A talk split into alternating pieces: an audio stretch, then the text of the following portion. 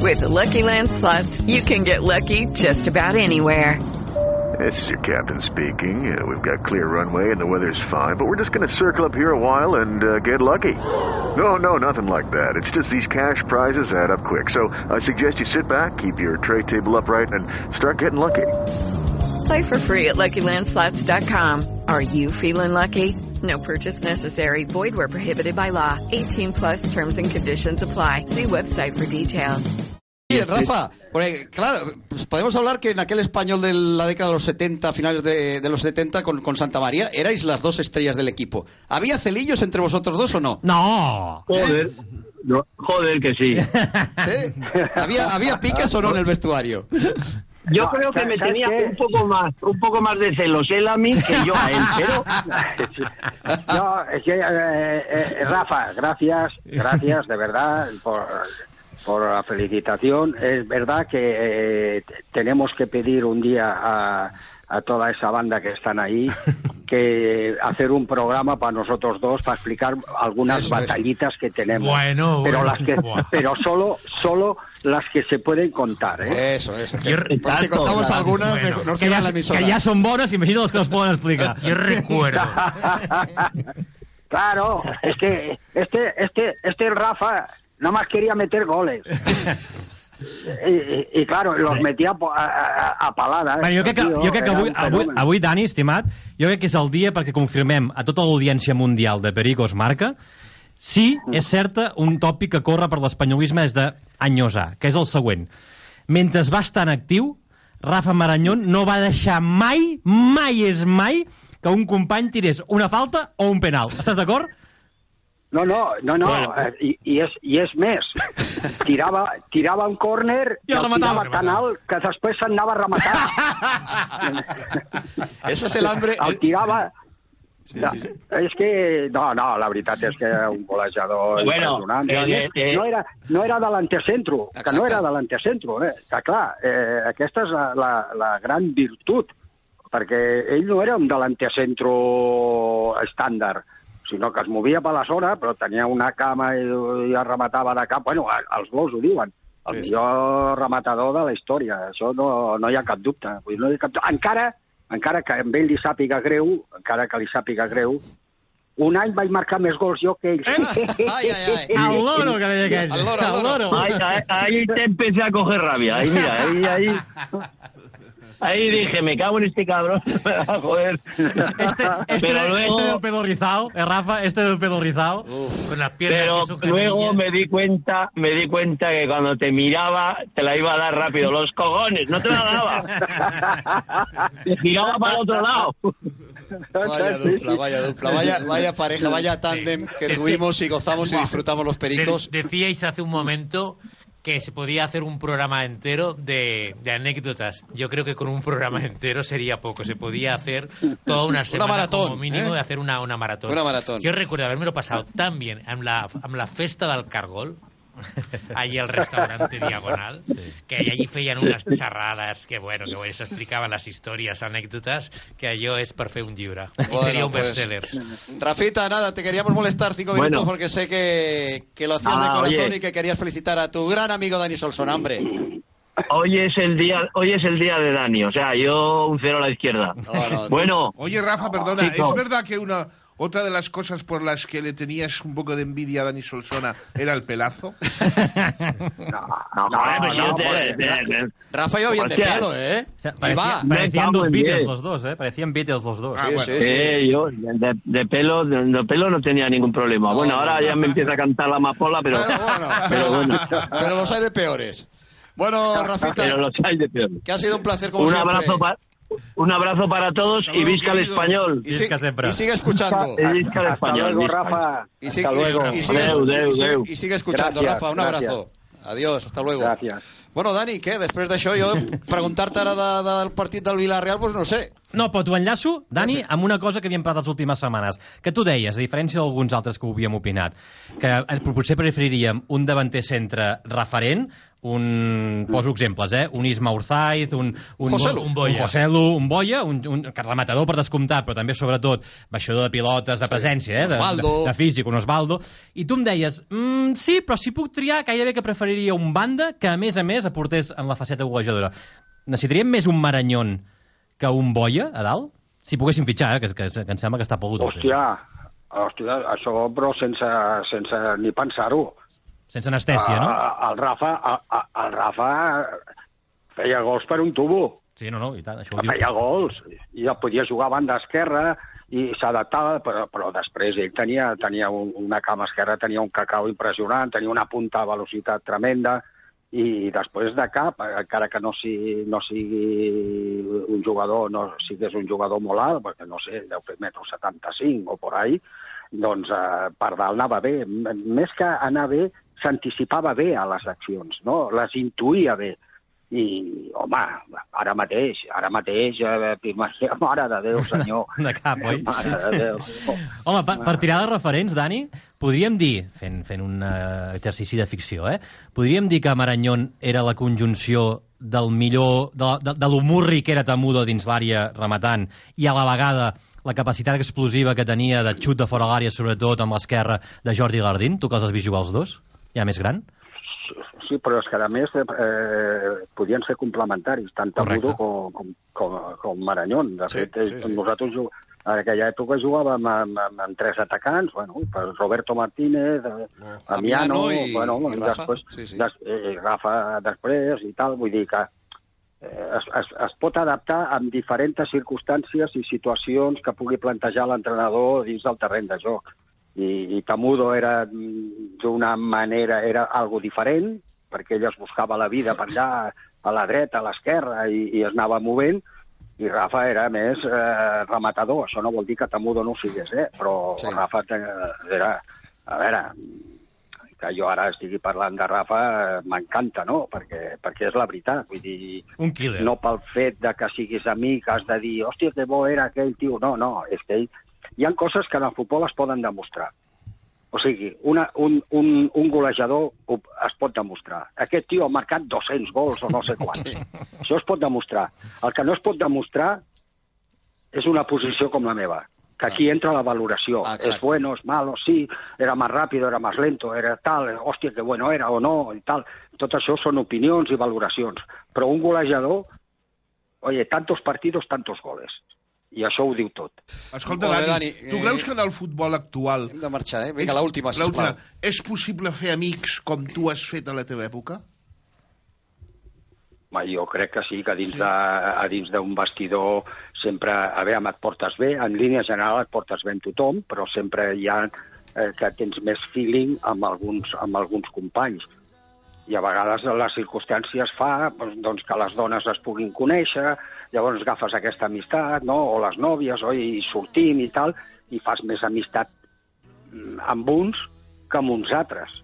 I això és el que ha passat al llarg de, de, de la nostra trajectòria perquè nosaltres sortíem doncs, amb les dones i sortíem amb diversos jugadors i oye, però vamos, anem a sopar, o anem a tal lloc, o anem al cine, o anem tal... I això fomenta una mica eh, eh, el que després, en el terreny de joc, això també es noti, aquesta amistat, no? Molt bé, Dani. Doncs mira, avui ni bloc baix, ni bloc cal, ni pressió, ni intensitat, ni ambició, ni Villarreal. Avui el protagonista Hombre. a la secció dels dijous era la persona, l'amic, el company, el gran Dani Solsona. El mite, el mite. El qual estimem molt i, i que és un autèntic amic i, i per molts anys que tinguem aquesta amistat i, i aquest, eh, aquesta relació tan, tan estreta, Dani. sí. Una forta abraçada agra- i fins a... Us agraeixo, us agraeixo molt. Hi ha hagut un moment que he tingut que parar, aquesta és la veritat. Bueno, Soc, això és humà, eh, això és humà. Molt, soc molt sensible en segons quines coses i, bueno, Odiamos. gràcies, gràcies. gràcies. Que t'estimem. Dani, t'estimem. Gràcies. Vale, gràcies, igualment. Cuida molt, mestre.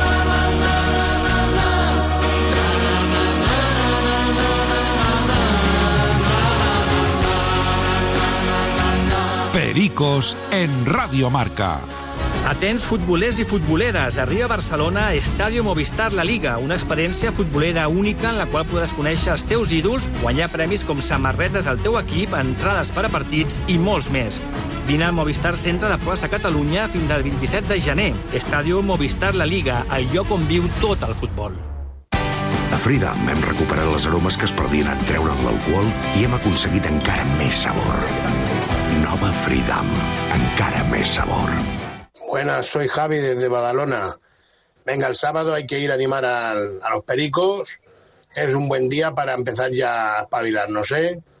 Contra el Villarreal B, a las seis y media, buena hora, y venga, pericos. Hay que empezar a remontar ya y estar siempre entre la primera y segunda posición para ascenso directo. Ánimo español, Visca español. Hola, buenos días, pericos. Soy Javi de Granollers. Bueno, pues a ver, este fin de semana tenemos que ir a asegurar ya los tres puntos porque ya estamos en el mes de enero y ya tenemos que ir asegurando puntos si queremos cumplir el objetivo y, y ponernos en, en el primer puesto, segundo y, y asumir el, el ascenso ya que es vital. Así que nada, que estos puntos tienen que ser un objetivo sí o sí. Bueno, un saludo a todos los pericos. Aquí a Quadis Air Motors tenim clara quina és la millor forma de començar l'any. El volant d'un Kia Sportage. Aquest gener compra el nou de quilòmetre zero o d'ocasió a les nostres botigues del Maresme, el Barcelonès i el Baix Llobregat i conduiràs el millor cotxe de l'any 2023 per un preu únic. El Kia Sportage t'espera a les nostres instal·lacions o a quadisairmotors.es. Dia, Pericos. Aquest dissabte toca no fallar. Ja, ja no tenim més marge perquè els equips de dalt estan molt forts. Per tant, aquest cap de setmana, dissabte, toca guanyar sí o sí. Vinga, força, Pericos. Saludos.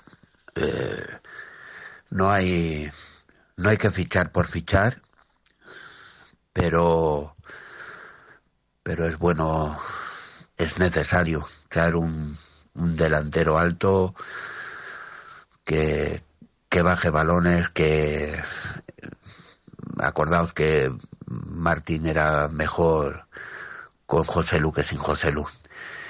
Eh, y un central, si lo quieren coger del B o eso, si le ven confianza, me da igual. O sea, si. Pero hace mucha falta un delantero. Venga, suerte y a ver si salimos de esta. Xavi, aquest jersei et queda el maniquí. Perfecte. Amor, és que li estàs parlant al maniquí? Si no hi veus bé, vine a les regafes de General Òptica. Ara tens totes les ulleres amb un 40% de descompte en vidres. General Òptica, la teva mirada ets tu.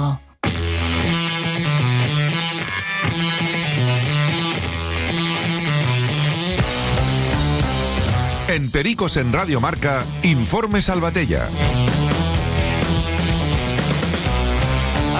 Quan? Ara estem amb nous horaris, que ja tenim alguna novetat al respecte. Ara estem també amb els pericos sanitaris i l'àrea social amb el Luis Domínguez. Abans, però, l'infort Salvatella, temes interessants eh, d'actualitat viva i pura de l'Espanyol. Xavi, el teu comentari, va.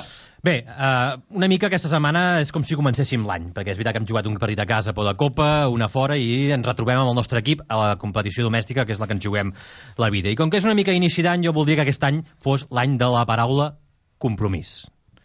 Compromís, primer de tot, d'aquí, de la propietat i de la direcció esportiva.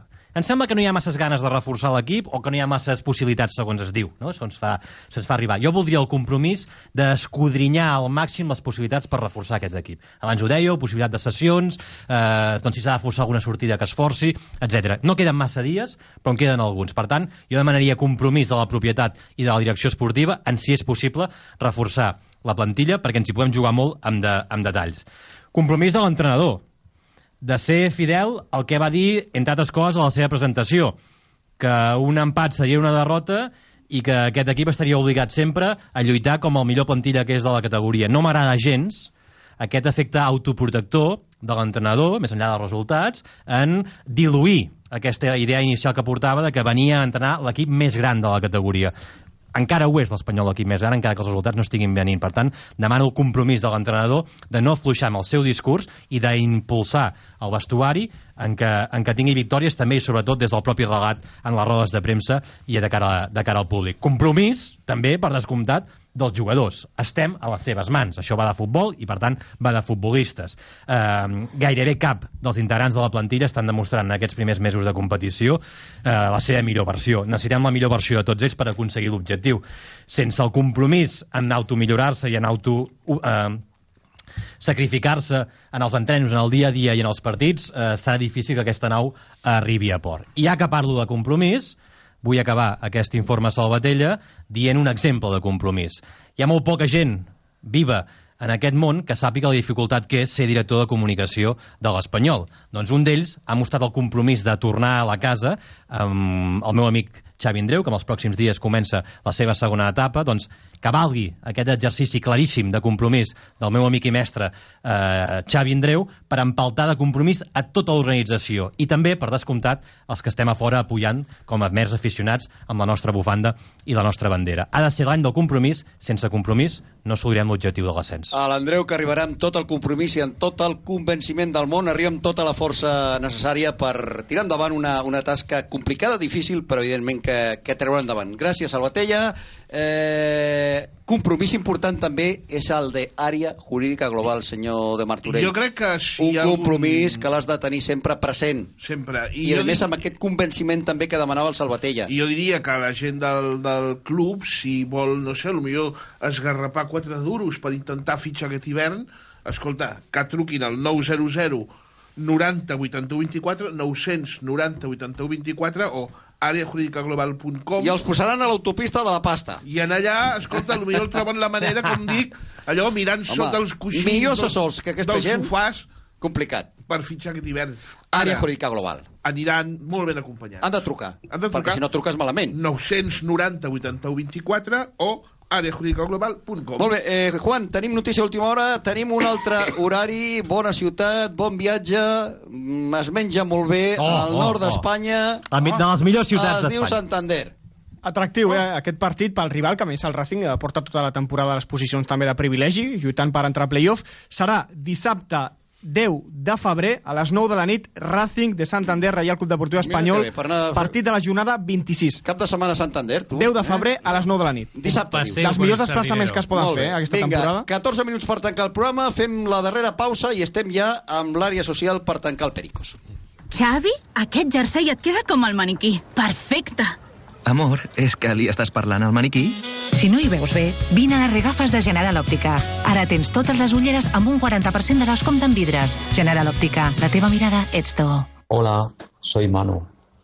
Pues ya veis, aquí estoy, tachando cada día que pasa del mes de enero y pensando quién viene y quién se va.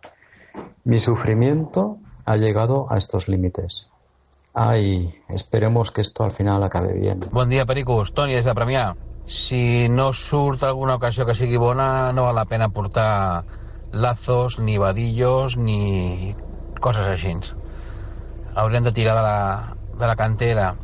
El B són xavals molt joves, però n'hi ha alguns que tenen molta qualitat. Hòstia, es podien aprofitar. Només fa falta que el míster eh, tingui els pebrots de posar-los i, i fer-los funcionar si grans equips, grans equips d'europeus posen gent molt jove a, a, a jugar, aquí ha de passar el mateix. Tenim gent més que qualificada per poder jugar a segona divisió. Ànim, Pericos, visca l'Espanyol i a veure si guanyem el, el Villarreal, que molta falta ens fa.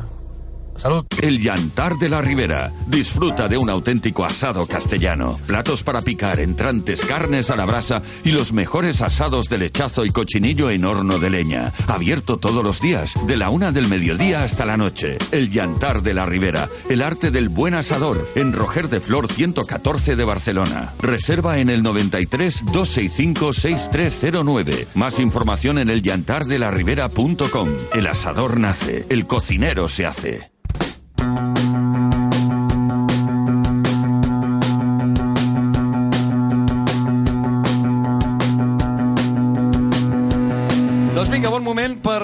Programa de la mà dels eh, amics, dels penyistes, de la federació, d'aquests grups eh, solidaris, de la gent que sent l'Espanyol i, i que el porta en vena, no? En aquest cas, l'àrea social cada setmana de la mà de Luis Domínguez, que avui el, ens vol presentar un acte i una penya. Què tal, Luis? Bona tarda. Bona tarda, Oli, bona tarda a tots i especialment benvingut, ben tornat, eh, Gonzalo. Gràcies, Luis. Ens alegrem molt de que tornis aquí a la, a la teva casa. I jo de retrobar-vos. Està fet un drap. Amb una mica de amb Està poca fet veu, un drap, però... sí. No, no, per, Estava- per, lo que per la estàs ben- convocatòria no entres, Lo eh? que estàs ben hidratat. No estàs en forma. No, no, arri no arribem, no arribem. Bueno, Luis, què, què ens expliques avui, va? De què parlem Doncs, avui? bueno, com deies, avui parlem amb una penya eh, especial, de tipus El Gonzalo li ve de meravella, aquesta penya, avui. Sí, és, és que avui és perfecte i, i molt content per l'aniversari de, del Dani Solsona i escoltar amics que, que estimo tant com el Jaume Martínez i, a, i el meu gran amic Rafa Marañón. Eh, és que, Gonzalo, ha venido clavado. Eh, és, és una penya gremial del sector eh, més important que ens afecta a tots i que va néixer en un moment molt concret que vam viure i patir tots. Eh, Oli. Temps de pandèmia? Sí. Temps de pandèmia. Són els pericos solitaris. Ah, Eh, ah, eh, sí. són solidaris, però són sanitaris. Sanitaris. Eh, la penya Pericos Sanitaris, Gonzalo. O sigui que millor dia per presentar la penya Pericos Sanitaris que avui... Jo Eh? sóc un exemple... Tu, exacte. Amb potes. Del que Ets un no exemple s'ha- amb del- potes. Del que no s'ha de fer. Va, però tu ets un perico ja recuperat. Jo sí, eh? jo sí estoy... Convalescent però recuperat.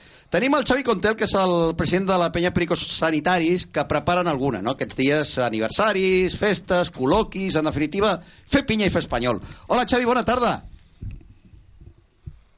Està... Ah, No el sento, el Xavi. Hola, Xavi. Hola.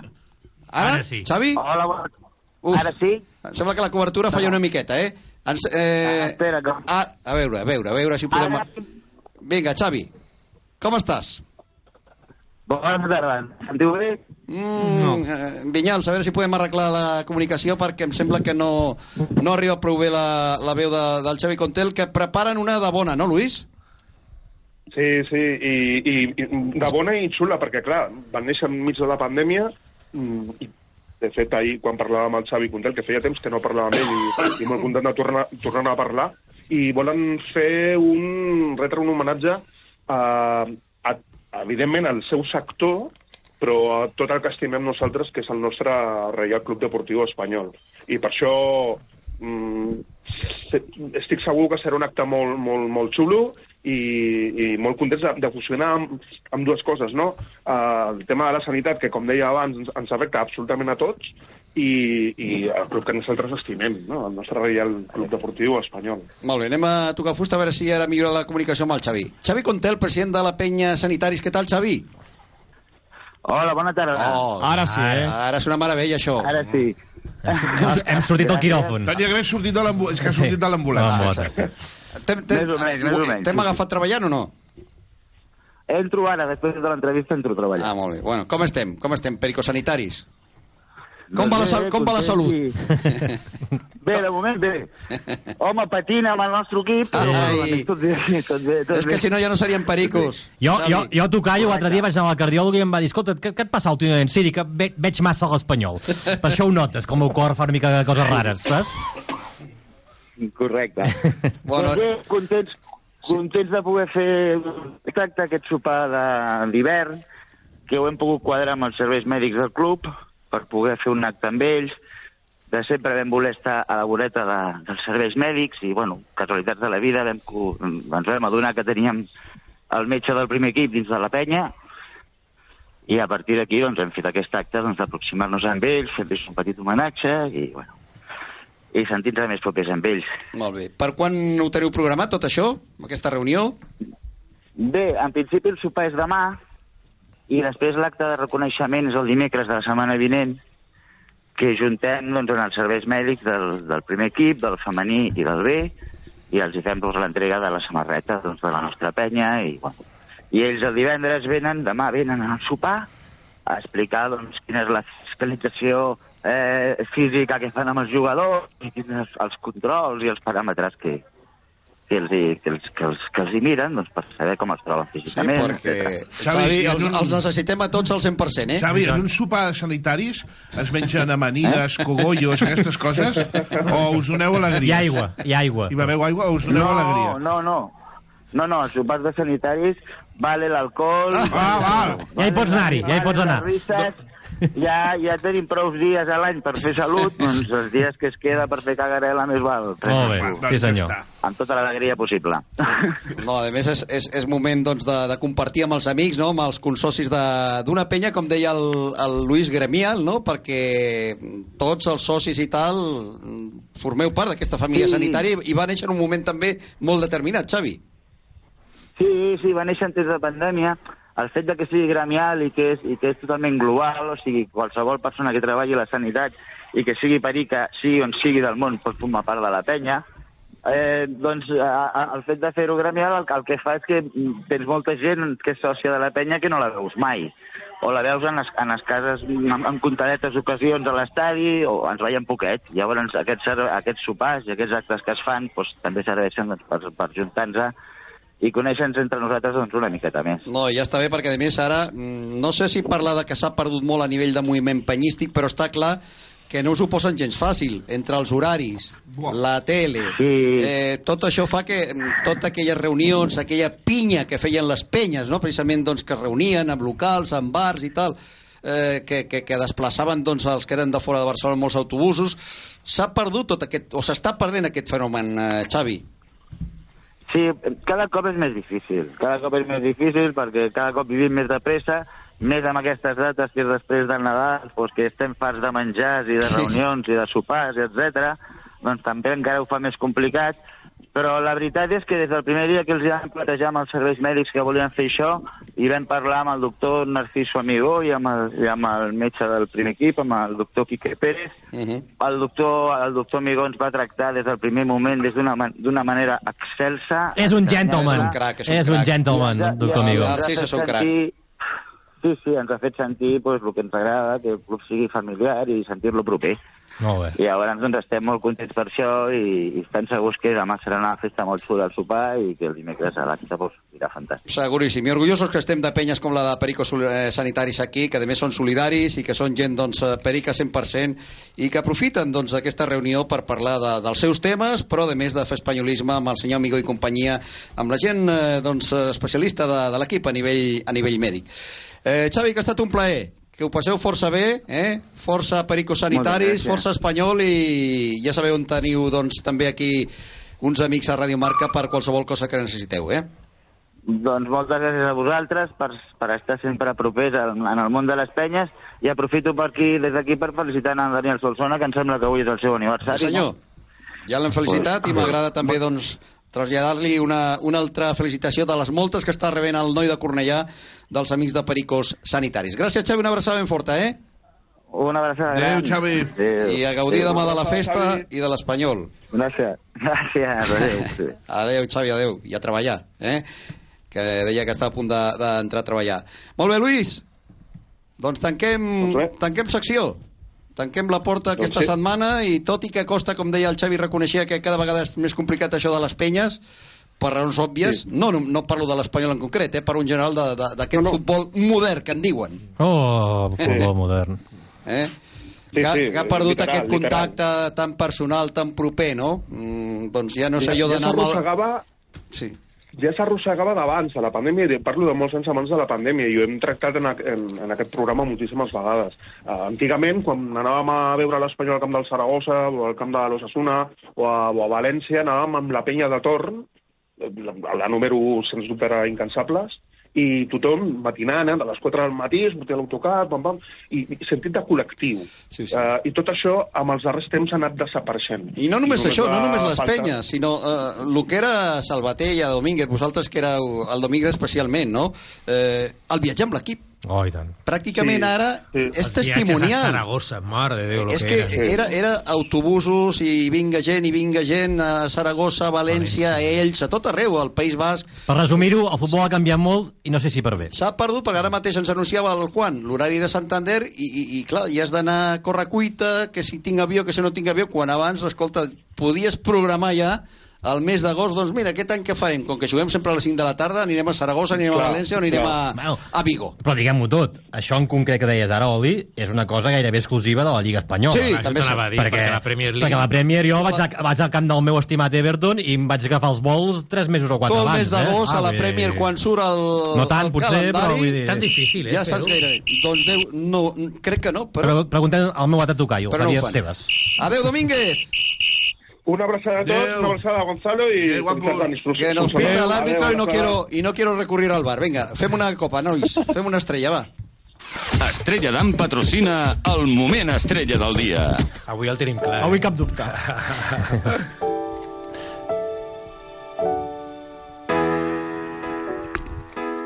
Glòria als herois de Sí, senyor. Glòria als herois de l'Espanyol. I avui ha passat un... Bueno, han passat diversos, eh? eh? Un de gran perquè avui era el seu dia, és el seu dia del Dani Solsona.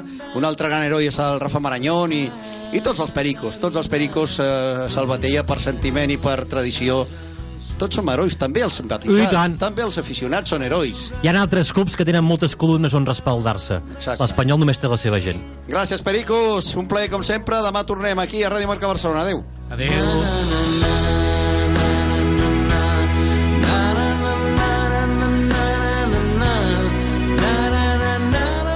With the Lucky Land slots, you can get lucky just about anywhere. This is your captain speaking. Uh, we've got clear runway and the weather's fine, but we're just going to circle up here a while and uh, get lucky. No, no, nothing like that. It's just these cash prizes add up quick. So I suggest you sit back, keep your tray table upright, and start getting lucky.